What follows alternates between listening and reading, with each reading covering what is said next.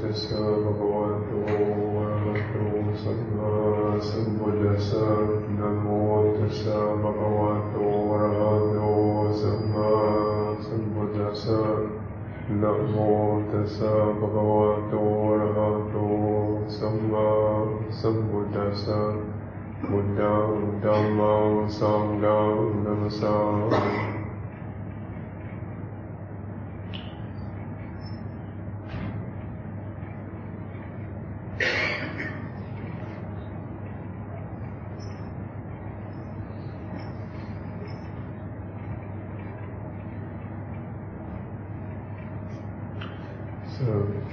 wondering what uh, I can bring to you today uh, that can be helpful since uh, people have been very generous in making me feel welcome, bringing me to this place, and naturally I have an interest in, in responding by bringing you something that might be useful in your lives.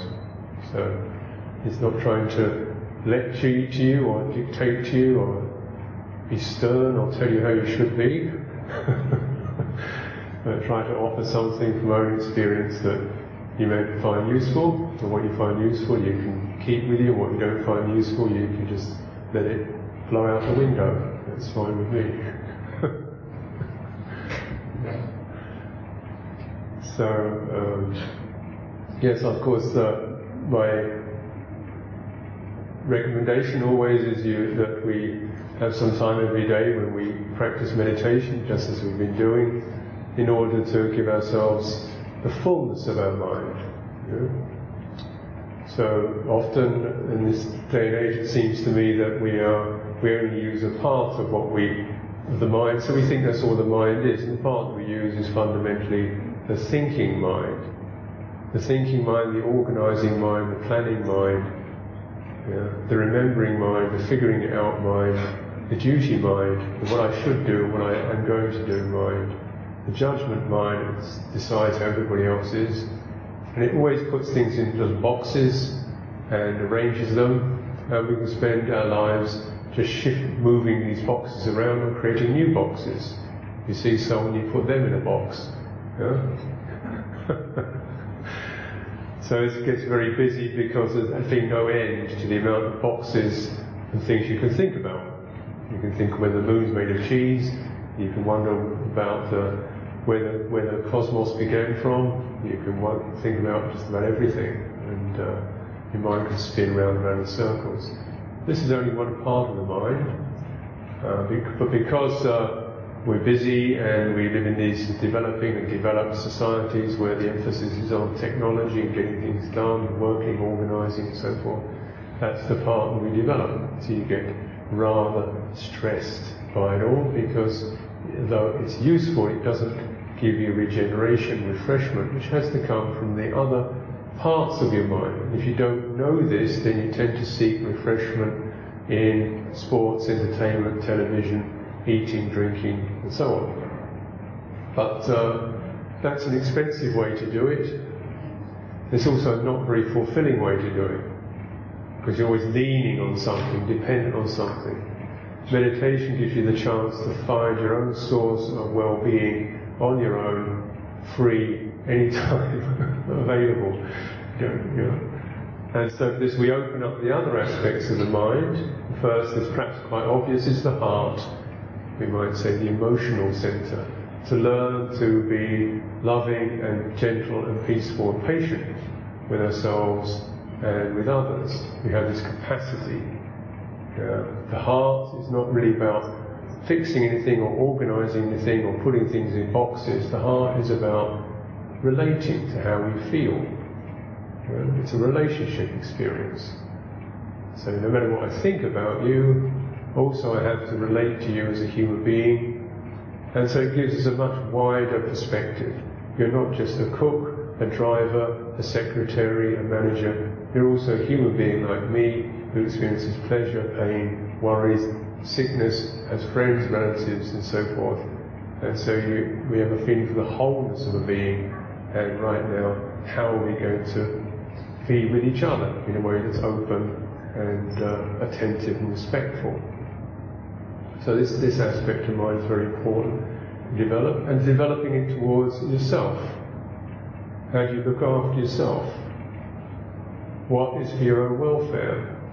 And the thinking mind can immediately jump up with an answer, but the heart doesn't have verbal answers. It has more emotional answers, which means if you really ask the question, what's my welfare? And take it to heart, look carefully, give yourself a few moments. You probably think, well, I need to look after myself. It's not that specific, it's giving you a general inclination. I need to respect my own goodness. Um, in a, in a, in a uh, business, in a competitive society, we're always recognizing how we should be get ahead and be better and compete and be the top or be what other people want us to be. And that feeling always gives you the feeling you're never quite good enough. You're never quite good enough child. You're never quite good enough teenager. You're never quite good enough adult. You're never quite good enough at work. And guess what? That's going to continue. because whatever we do, we haven't really dealt with the fundamental feeling of not quite good enough. And where does that end? That ends in loving kindness. You don't have to be that good. You know, how good do you have to be before you can love yourself, before you can look after yourself? And you can recognize that sometimes people look after themselves with less care than they look after their, their pets. You know, when you have a pet cat, you have a cat in the monastery, the cat doesn't keep the precepts, doesn't meditate, it's, it's lazy, sleeps, eats, that's all it does. Everybody loves it.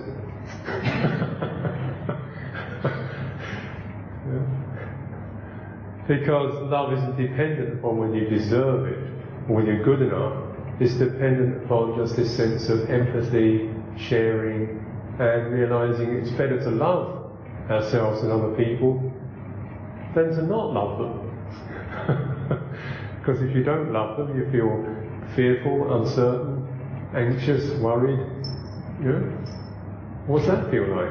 So when you come into your heart, it's very simple that you have the choice to either experience kindness, compassion, rejoice in other people's welfare, or an equi- a sense of allowing people to be the way they are, or we can feel worried, judgmental, make comparisons, feel inadequate, complain. Yeah, which do you want to do? Yeah. And when you, so often we find ourselves incapable of, of controlling our feelings. The heart you know, still has these strong feelings, so we just say, well, um, you should be. You should be loving. You should be, you should be grateful. You should be compassionate. You, you should be more peaceful. And after a while, that becomes another thing you're not very good at. Another thing you failed being. You weren't very loving. You weren't very generous. You weren't very grateful. You weren't very compassionate. So there you are, you're a failure again. you weren't good enough with that either. But with this quality of heart, we're not, we're looking at how we relate to what we're experiencing when we feel jealous or fearful or, or angry or disappointed. Oh, how does that feel? And can you just uh, be loving and patient towards that feeling in yourself? Say, you're okay now. Just take your time, breathe in, breathe out, relax. Because there's this real understanding this gives you that all the negative qualities of the heart come from confusion, ignorance, agitation. They don't come from a clear, steady place. So what we have to do, first of all, is establish this place of clarity, steadiness, generosity of heart, and then these negative forces begin to disappear by themselves. And this takes us to the third aspect of mind, which I'm calling the quality of presence. or sometimes it seems to be almost something to do with your, your body. So, and this is something you can recognize when, when people are um, panicking or frightened or agitated, you don't give them a lecture on how they should be. If somebody's in a panic, you don't say, well, what you need to be is calm down. Uh, what you really should be is quiet peaceful. Uh, don't you understand that panic is an impermanent condition? What you do is maybe put your hand on their shoulder and say, let's go for a little walk together. You're all right, you're all right. And you just physically touch them and bring this physical quality uh, of, of connected, of a presence, of being present with somebody, of sharing time with them, of saying, I'm here too. You know? So a friend of mine, she works, she offers to help dying people. This is a very good practice because when somebody's dying, there's nothing you can do about it. You can't stop them dying. You can't say you shouldn't die. you can't say to a, you know, if a mother's dying and she's dying of cancer and she's 45 years old, you can't say you're not allowed to die. You have to look after your children. You're a bad mother. You're not allowed to die yet. She's going to die whether she should do, whether it's irresponsible, whether it leaves her children in a bad state or not, there's nothing she can do about it. So you don't you don't say, well, cheer up, look on the bright side, you'll be reborn in the Western paradise or something like that. What she do is she says she just goes to these places and sits with people, sits beside them, maybe holds their hand, sits there, holds the hand, they go for a walk together, or she strokes the hand. Person feels loved, they feel they can relax. And they can feel they can let go, and then they can die peacefully. They can pass away peacefully. It's such an important thing, this quality of of a bodily presence, and it's not really about so much about physical contact. It's about almost such a body has an energy that knows, senses when you're uh, when you're calm, patient with it, rather like animals. When you see a horse or a, or an animal, like a wild animal, if you're if you're physically steady and, calm and centered in yourself, the animal will, will relax. If you feel panic, the animal will pick up your fear because they have extremely intelligent bodies that can pick up these nervous energies. Now we also have that. We're animals too, at one level, but we have these other aspects of mind that sit on top of that, so that sometimes we don't really use it. Until maybe when you meditate and you come into a place and you can feel the tension in your body, you can feel the tension in your chest, in your face, in your eyes. And What's that? And then you start to relax it. As you relax your stress and tension in your physical body, your mind starts to widen, and open up, you feel a little bit confused at first, your emotions start moving around, but you stay present, breathing in, breathing out, going into your body, gradually that begins to disappear, dissolve. Bodily presence, bodily intelligence. It's very, very fundamental. This friend of mine who works in the hospice, one day she said she got a phone call, and uh, at that time that the hospital said, we have a mother here who is dying. She's died. And the baby that she just gave birth to is also dying. Can you come to the, the hospital? Of course. So she comes to the hospital. The mother is already dead. The baby has just been born. The baby is also dying. You know, so it's hardly been born, it's already dying. And uh, the father is in a very distressed state, naturally enough. And uh, my friend picks up the little baby and says, well, at least I'll just, I'll just hold it so that even if it only lives for a few hours, this baby will have known one time that somebody held it, somebody offered it that quality of contact, somebody offered it that love through the body before the baby could think or anything, it just felt the sense of somebody else is there. So she held the baby gently and carefully, and the father came in to, to see, and he, he, didn't know what to do. He said, "Can I, can I touch, can I touch my baby?" And the woman said, "Well, of course you can." So he, he brought his hand out, and as he moved his hand towards this little baby, the baby sensed his presence and lifted its fingers up to touch. And this is a baby who's only a few hours old. Already its body knew, that's my father. And already its body knew, if I can just touch my father for a few moments, then, you know, I won't have come through this life pointlessly. I'll have made some contact. That's how valuable it is to make contact. To, and it's not about, you know, physically squeezing. It's just about the sense of knowing each other through our nerve endings, knowing each other through our sense of openness, non-defensiveness. Unfortunately, most of the time, people in the modern, this modern speedy world, we rush up, our energy rushes up into our heads. So sometimes you hardly feel your body. You know, you just feel your face, you feel your head, you feel your eyes, you feel the tension around your forehead. You feel this kind of churning sense in your guts because your, your sense of your bodily presence is extremely agitated and lost. So you get this sense of tension. And what happens with that is that in order to stop the pain of that, you just close it down. So you start to just not even notice you have a body. You know, you're just thoughts, a series of thoughts, and you, everything else shuts off.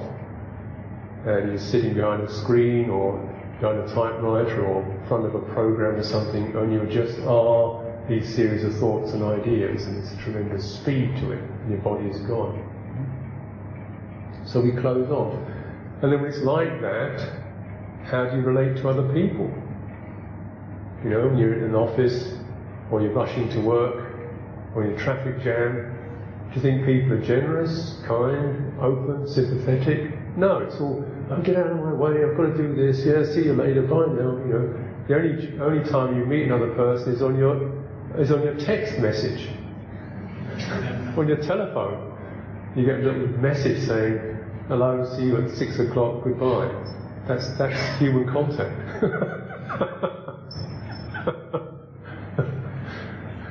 yeah. And then when we try to say, well, how are we going to bring around our welfare, all our head, all our thinking mind, the only answer it has is, you should. You should do this. You've got to do that. You better do this. And you feel what that feels like. There's no quality of, of love or care or presence about that. It's always telling you what you've got to be, not saying where you are right now. How are you right now? There's no capacity to look after your own welfare or even check in how you're feeling. It's always telling you how you should be. Even when it comes to matters of the heart. He's saying you should, uh, you should be a good mother. You should be a good husband. You should look after your mother, look after your grandmother. Be grateful to your father. Be grateful to your, your grandfather. And sometimes you don't feel grateful to them. you know, if you if you get the time and the moments to really think about it, you probably do. But often you find that, well, you know, he wouldn't let me do what I wanted to do. I don't feel grateful. I feel unhappy about it. I feel resentful, actually. so then you feel guilty because you shouldn't feel resentful. You should just feel total gratitude to your parents. And then it says, well, you know, dear, I'm not a very good son, or not a very good daughter.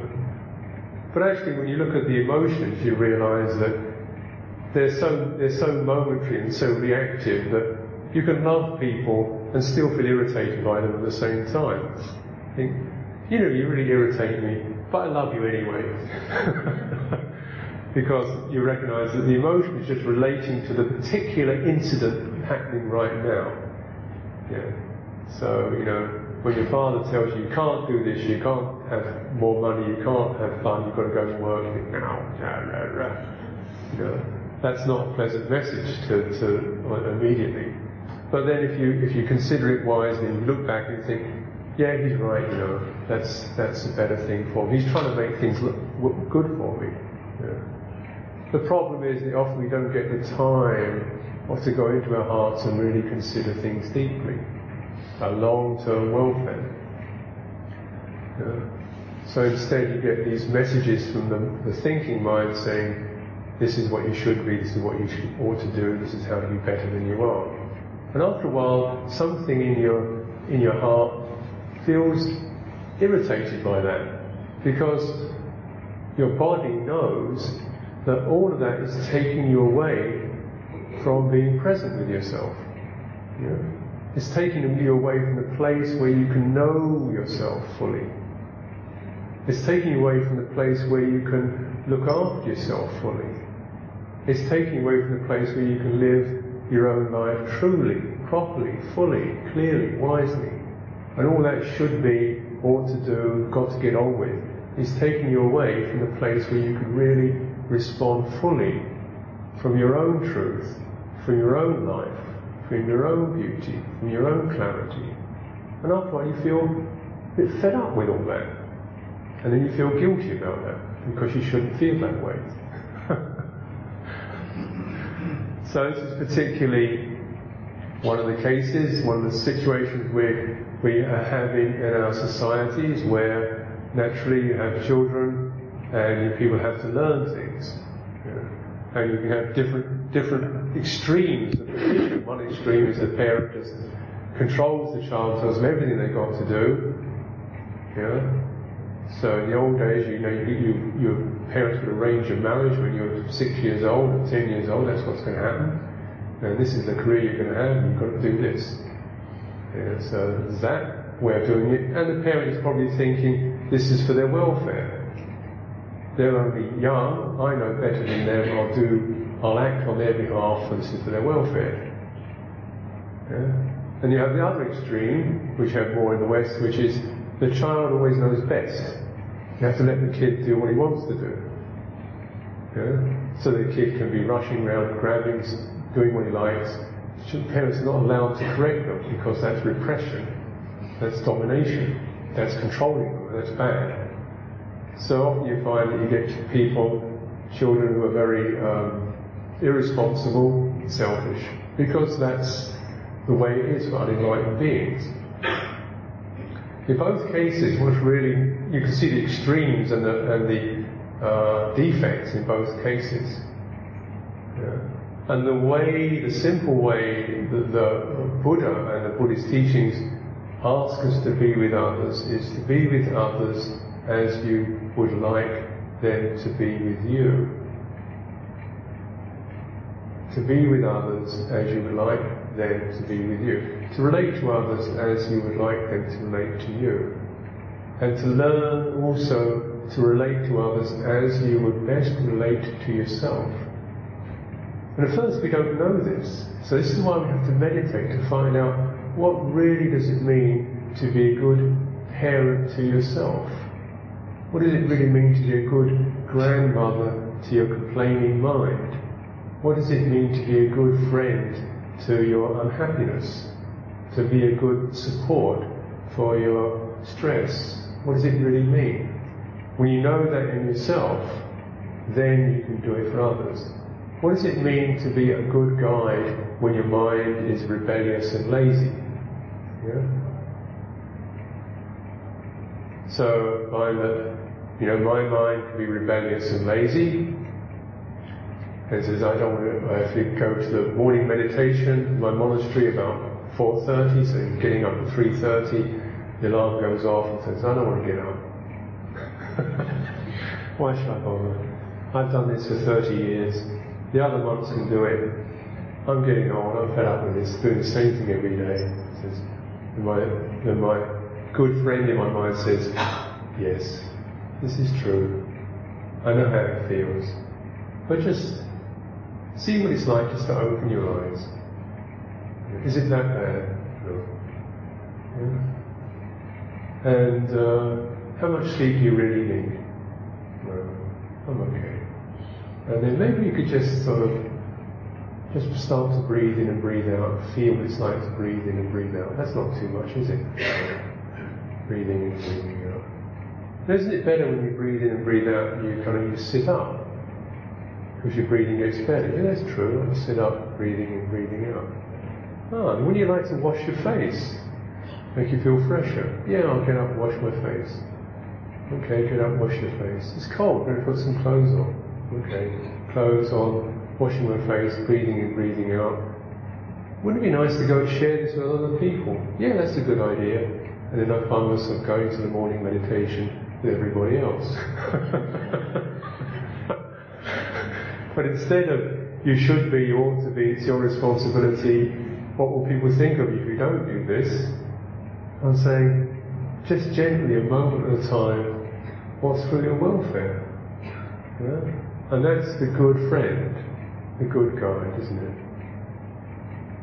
So when you learn to be that for yourself, you learn, start to learn to be that with other people. It's like how you have to take it a moment at time. You know, a moment at time, patiently. Okay, you have an argument, you have a problem with me, you're disappointed with me, you're feeling very angry with me. Okay, well, wouldn't it be better if we just sat down together? Okay. And if you like to be angry, you could just take it slowly so I can hear it all. Don't be in a hurry when you're being angry. Just be angry in a slow, relaxed way. so that you can really, you know, let it come out fully. So a person sort of sits down and more slow and relaxed, the anger starts to diminish already. And so I'd really like to hear all of it, you know, so you feel open, you're not defending yourself, the person starts to feel less angry. And say, now, could you just please help me as to what, what is annoying you about me? And they go, well, um, you know, um, well, mm, they think suddenly a lot of it's disappeared. They say, well, you know, um, um I wish you didn't drive so fast. You go, oh, okay. How fast is too fast? Tell me, please help me. Oh, suddenly, oh, I can do that. Or, I wish you'd do the washing up someday. You go, yeah, okay, I can do the washing up someday. That's fine. You know. Or you can say, well, I can do that, but if I do that, I won't be able to look after something else. You know. So when you really explain the position that you're in, a lot of these conflicts start to die away. The problem is, generally, when somebody feels upset, they feel, well, oh, I shouldn't. I just, I just I just hold that in, you know, so you hold in that disappointment, that irritation. And after a while, that person makes you angry, you don't even want to talk to them. And every time you look at them, you remember this thing they did, and you don't, you don't want to talk to them. You think, well, she's so stupid and arrogant anyway, I don't want to talk to her. You know? So your mind starts to close down. And then when you do finally talk to them, you have this immense outburst of confused feelings. The other person feels so frightened, they immediately start defending themselves.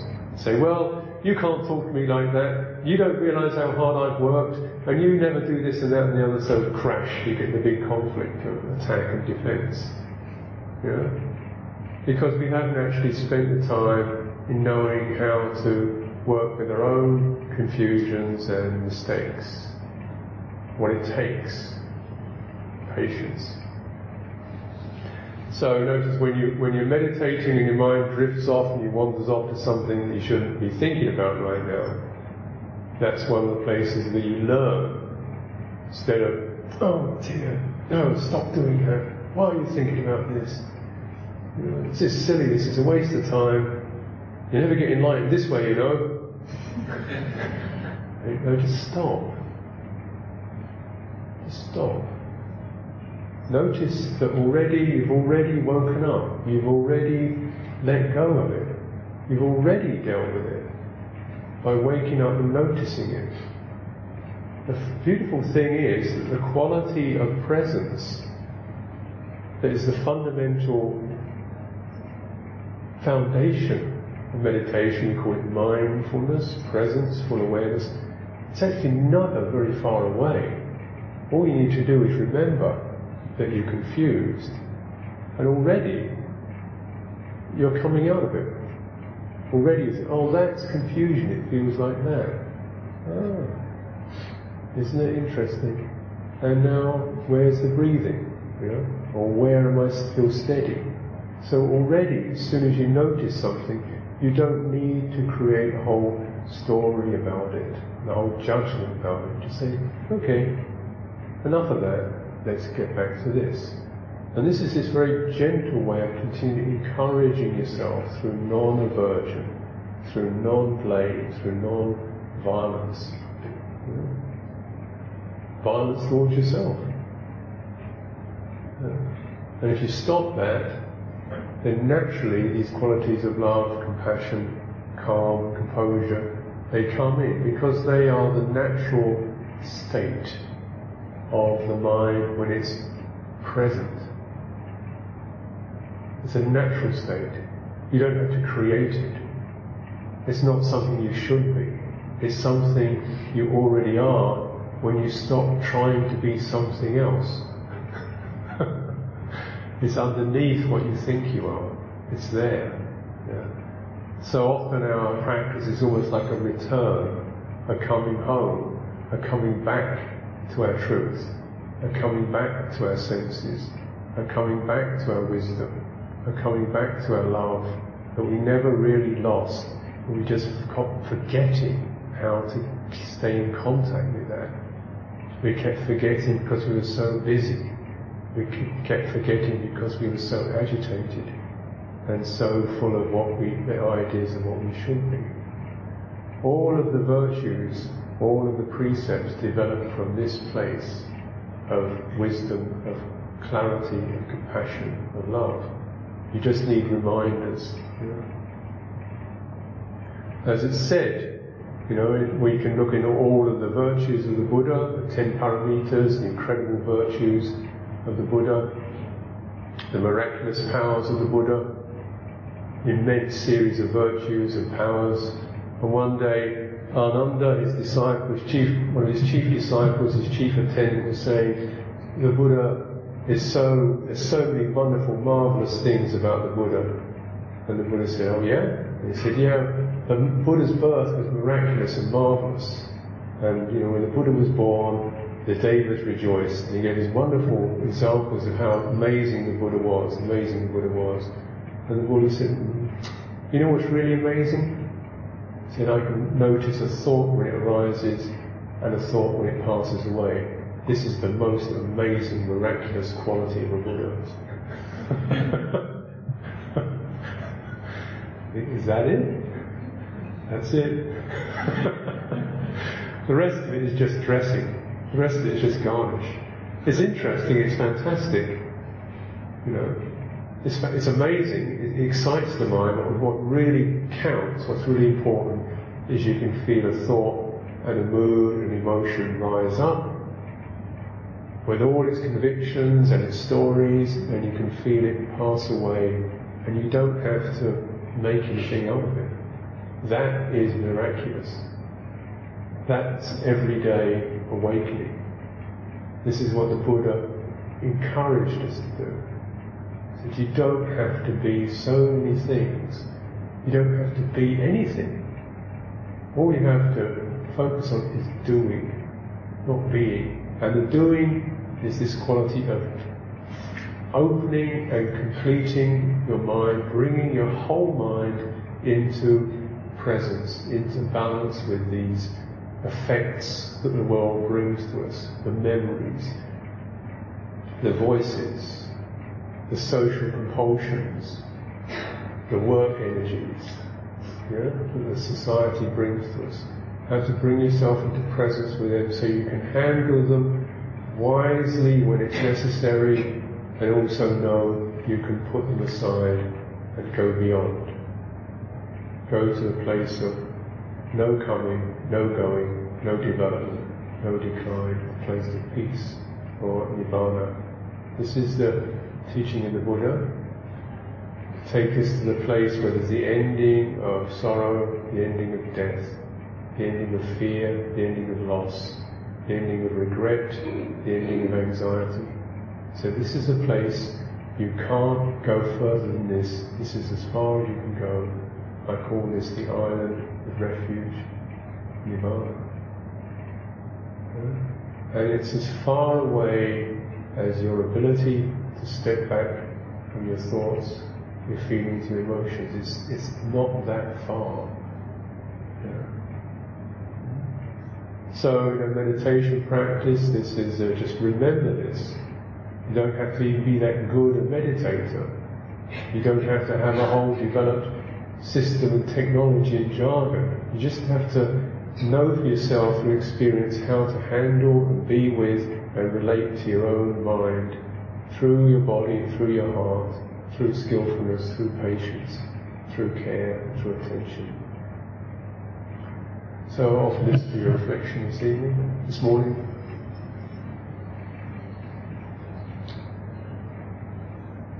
And if you uh, like to have a few moments to think or consider, and if you have any questions or things you'd like to bring up, I'm very happy to Uh, uh, respond to that.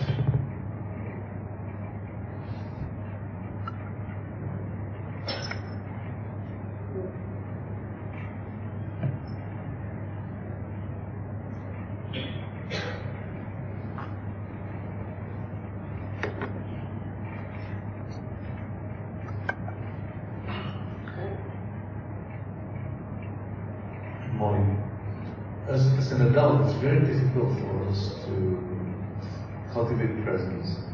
So how does one teach it to a child?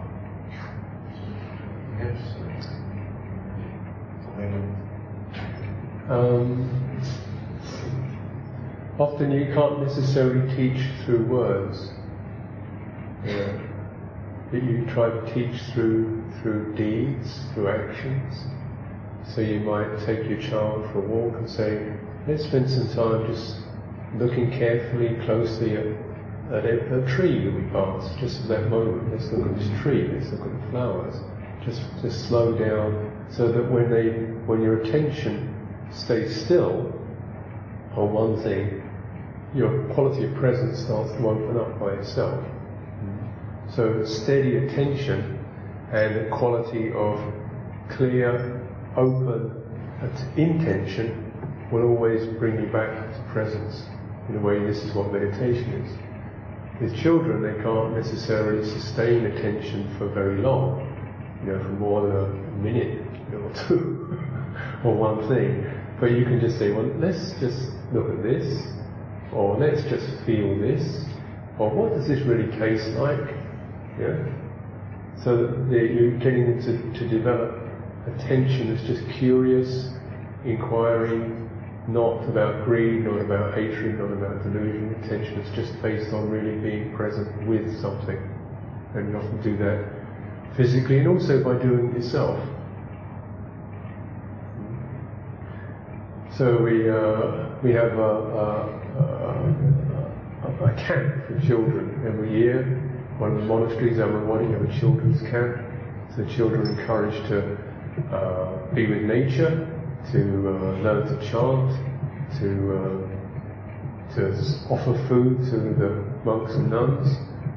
But it's always the sense of taking the time to really feel the quality of, of what they're doing, and that helps them to to come back into presence.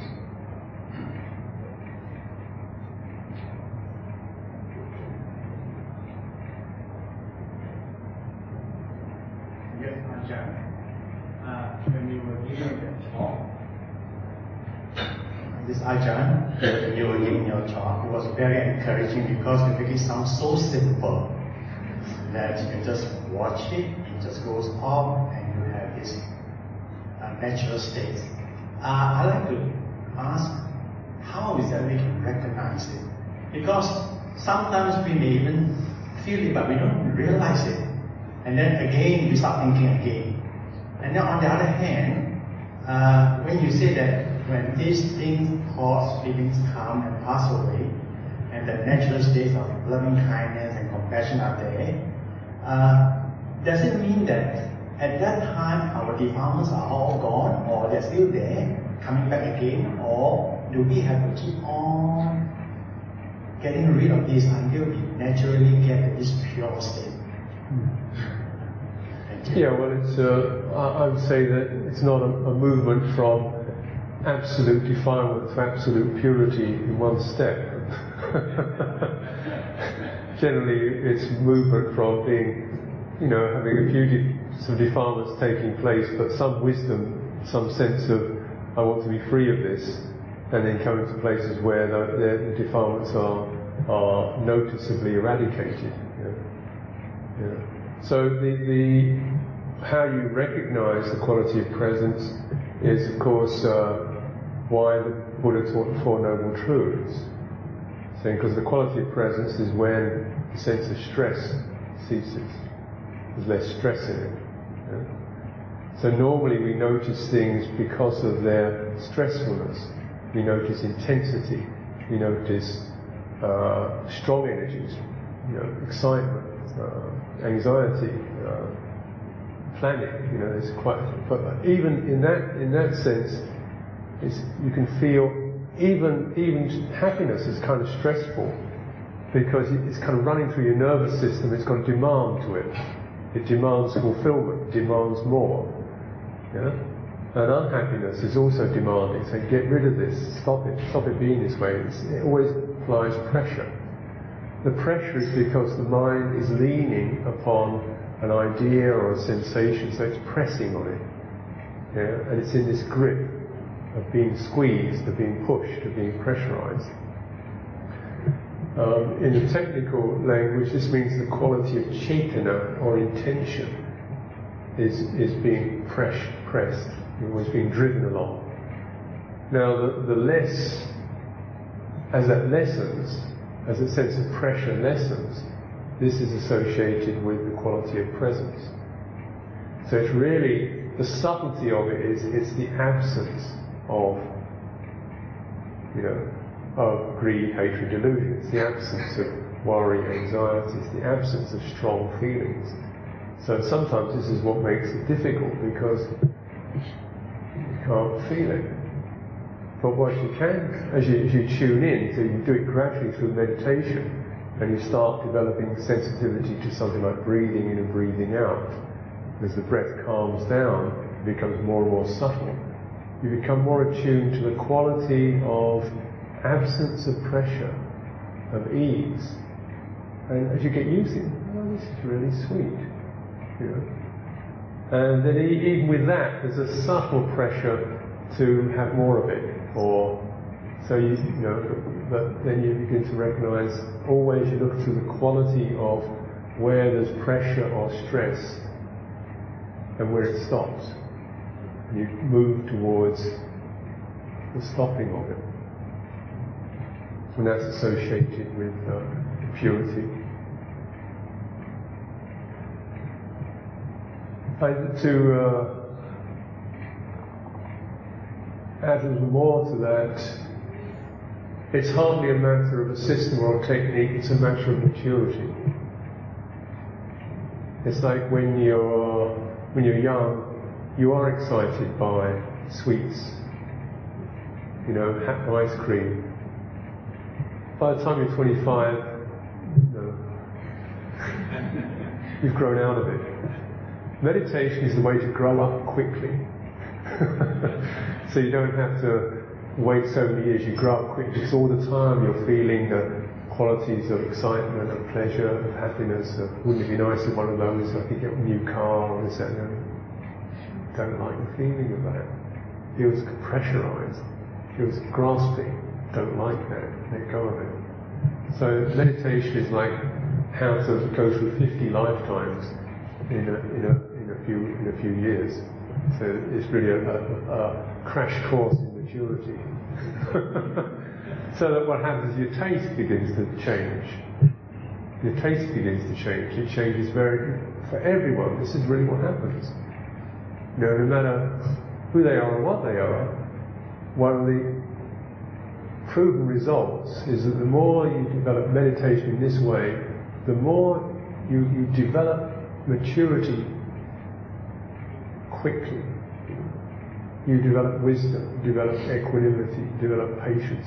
You don't decide to develop them, they happen by themselves. And as you do that, you become more attuned to, isn't it nice just to sit here in silence? That's really nice. Whereas, uh, you know, when I was in my 20s, I used to like to listen to music, listen to exciting music, jazz and rock and roll all the time.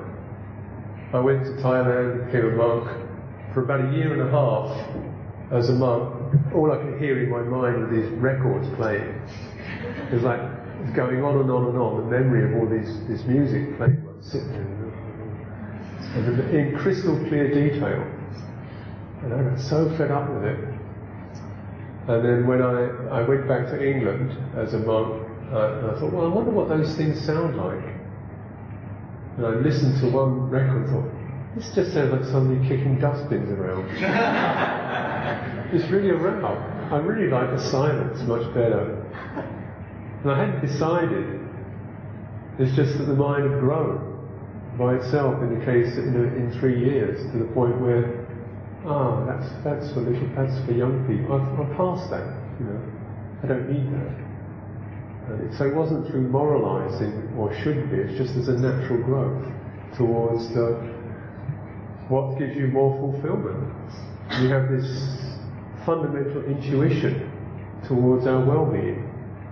And that's what's always there for all human beings. We seek our well-being. It's the basic program that's already established from the moment you're born to find what's your well-being. But uh, you can trust it. But in meditation, you get a good chance to really review everything in brief. You can review all the passions in brief, and you, you witness the cause and effect of them. And, you, and something you come to the conclusion this isn't what I want. I want the quiet. I feel better there. And as you as you tune into that, then you, that quality of presence, of, of steadiness, of stillness, of awareness becomes more something your mind goes to more more readily. It's a natural process. Yeah. Just in passing, there are some meditators or yogi who still doesn't want to grow up. They don't want to be mature. So they still stick to the everyday life. That, in that case, how do you uh, teach them uh, to realize that there's another happiness on the other side? Well, I think in a way you can't teach anybody anything. Even the Buddha couldn't teach everyone everything. He says you can only point the way.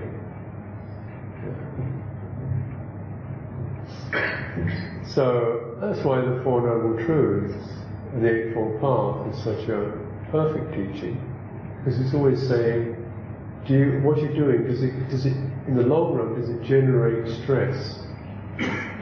So if you're getting stuck in something, even a good thing, like, you know, meditation systems and techniques and does this make it so that you always want to be on your own, you can't stand being with other people? Well, that's stressful, isn't it? Does it give you the feeling that you've got to develop 14 different stages over 10 lifetimes before you get enlightened? That's stressful, isn't it? You know, does it mean that you, you, you're incapable of speaking to people because you don't, you can't stand movement of thought? Well, that's stressful, isn't it? So when you see the meditation, does it fit into into life? Can you live it? You know, the Buddha didn't teach religion, philosophy, or meditation. He taught a whole way in which you can you can look at meditative aspects of it, you can look at philosophical aspects of it, you can look at religious or social aspects of it, but they all fit inside something bigger which is the Eightfold Path. So when we start to see, I mean, I've known meditators who get so, they become like meditation junkies, you know? They've got to do another retreat, close their eyes and get away from it all.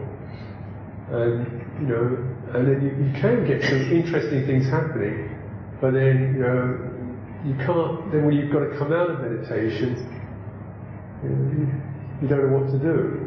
You can't integrate it. So it's, it's often just noticing. The more you do that, the less you're able to um, you know, sustain it in your life. These are places where, or the more, particularly one of the things that um, people who are, are prone to the, what I call the four floods, sensuality, becoming, views and ignorance. And, and for a meditator, often they, have kind of put aside sensuality, but they're very much caught in the flood of becoming. Bhava. Bhava tanha, the thirst to become something. And in, in, for, in spiritual practice, it means you always want to become an arahant, or become enlightened, or become something other than, than this. And of course, it's not the, the case that there isn't a development, but development doesn't happen through following this energy of I've got to be this, I've got to be that. That stop, steps in the way of the opening up that allows these Aryan realizations to occur. The Aryan realizations of stream entry and so forth are a natural development, but they don't occur through the desire to become them. You know? It's like, and this, this quality of becoming energy is like a compulsion to push, to get, to have. There's suffering. The other one is views. And again, in, particularly in religious, spiritual, or philosophical circles, you know, Buddhists can be quite peaceful until they, until they start talking about Buddhism. They're quite peaceful, happy meditating, and they start talking about Buddhism. Well, this is right and that's wrong. This is pure Buddhism and that's, that's not pure Buddhism. Thai Buddhism is better than Sri Lankan Buddhism. No. My teacher is better than your teacher. The real way is jhana. No, you don't need jhana, you need straight vipassana. No, you don't, can't have vipassana without samatha. No, you've got to have samatha and vipassana together. Yeah. No, you just need to be present, open awareness. Yeah. Suddenly the views start happening. And as the views start happening, energy rushes up into our heads, we start losing our balance. Know? So who's right? who's right? huh? It's suffering, isn't it? So you you go you, you know you can only find what's right. Right doesn't happen in your head. Samma happens in the heart. Samma happens when your mind is, is got the whole mind, when you feel present, when you feel emotionally open, when your thinking mind is quiet and clear. Then samma happens, samma sati, samma ditthi, samma samadhi. It doesn't happen through views. But this is where, so when we go into these strong views, you can feel at this present moment. How does that feel? Do you want to be with this for a long time? Is this doing you any good? You're finding yourself in conflict with other people, you're finding yourself holding on to something. There you go. You don't have to define Buddhism. You don't have to defend a particular position. Just do your practice. and if your practice is true and good, other people notice it. Oh, this is pretty cool. You know, you got anything you'd like to give me some advice? So it's always the case, you don't teach people, they ask you for some advice. That's the way the Buddha taught. He didn't teach anybody. People would say, Well, you're really clear it. Tell me about this. And then he would offer something. That's the way it works.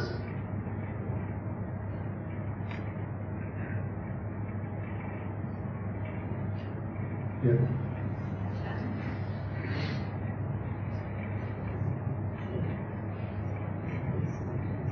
When sometimes during meditation, sometimes we, we, we have pain. So sometimes the pain is so intense, we are trying to be soft, to be nice to the pain and looking at it, but it takes so long that it will not go. And then sometimes I think to myself, why should I suffer and look at the pain and trying to let it go away. Although been trying to be nice to the like telling my cells, my nerves, my tissues, please be nice, but it still does not go. So I just want to know, Ajahn, what is the technique Thank you. Cut your leg off, huh?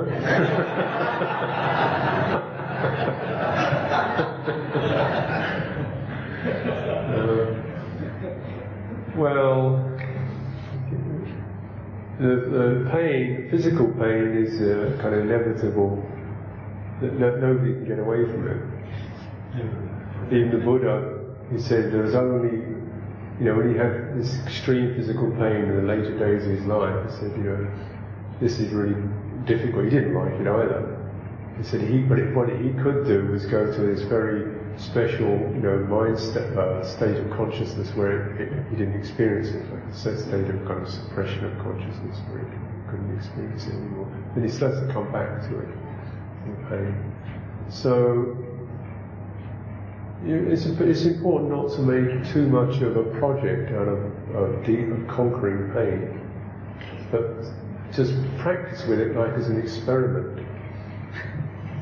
You know, say, well, let's do five minutes of it. Just see what happens to my mind. You know? See the resistances. See the complaining that goes on. See the, the way my mind tries to do this and tries to do that, tries to do this and tries to do that. You know? See if you can just, for a few moments, just relax completely and say to the pain, all right, you can have me. you know, let it, let it, let it run through you, you know. As you let it run through, you just try to feel that and then feel your breathing as if you're breathing into the pain. So that the, the mental resistance can stop.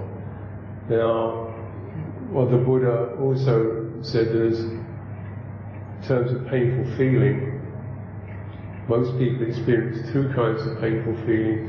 One is the painful feeling that comes into their bodies, and the other is the feeling that comes into their minds. Everybody gets these two arrows stab them.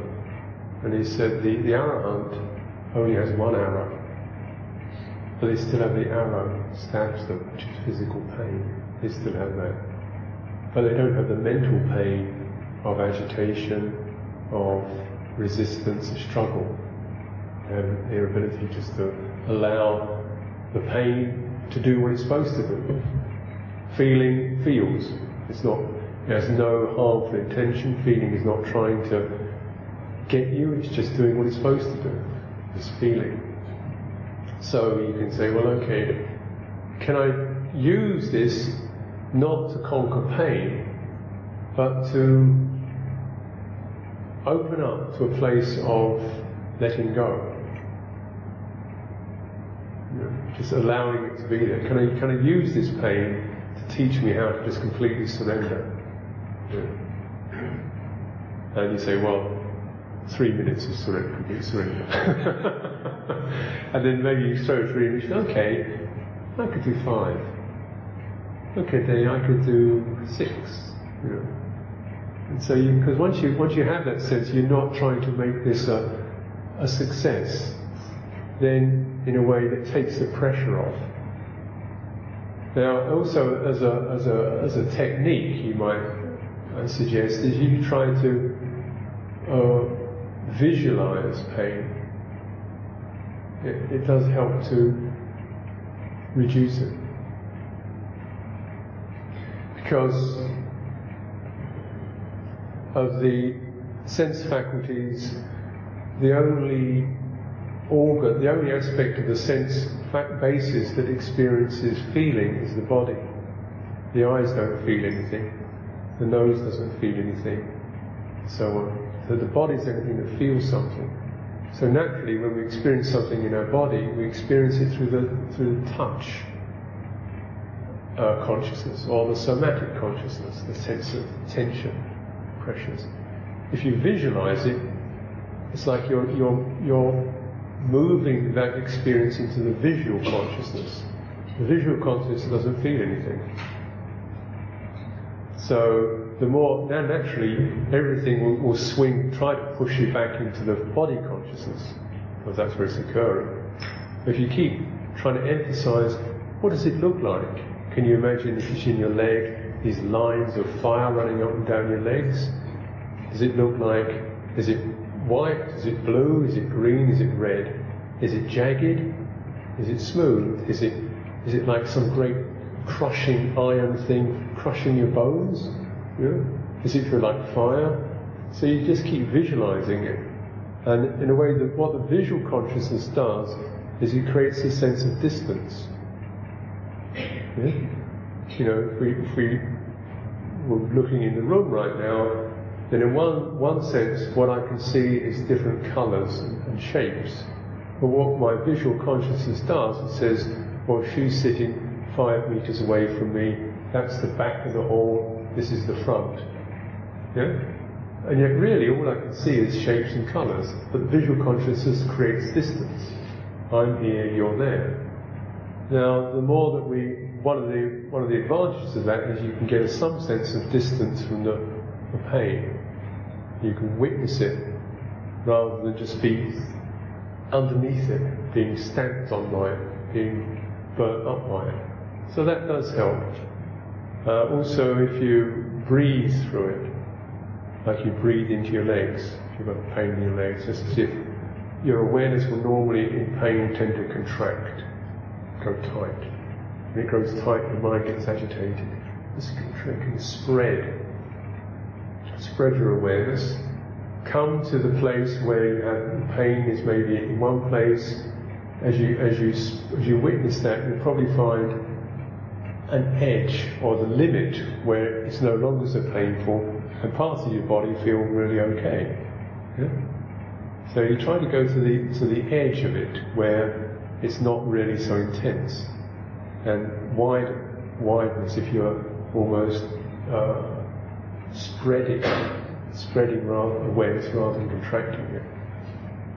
So that also helps to take down the um, energy of it. Yeah. As it contracts, the energy tightens up. And it's that tightening up of energy that your mind feels and feels defen- defensive about. If your energy can smooth out and relax, then the mind doesn't have to tighten up. And you feel, strangely enough, you can experience moments, minutes, seconds of peace with it all. Which is a good training because naturally it may happen in our lives that we do, you know, on a situation we have to be with pain for days, weeks at a time, so we might as well get used to it. Work with it, experiment with it.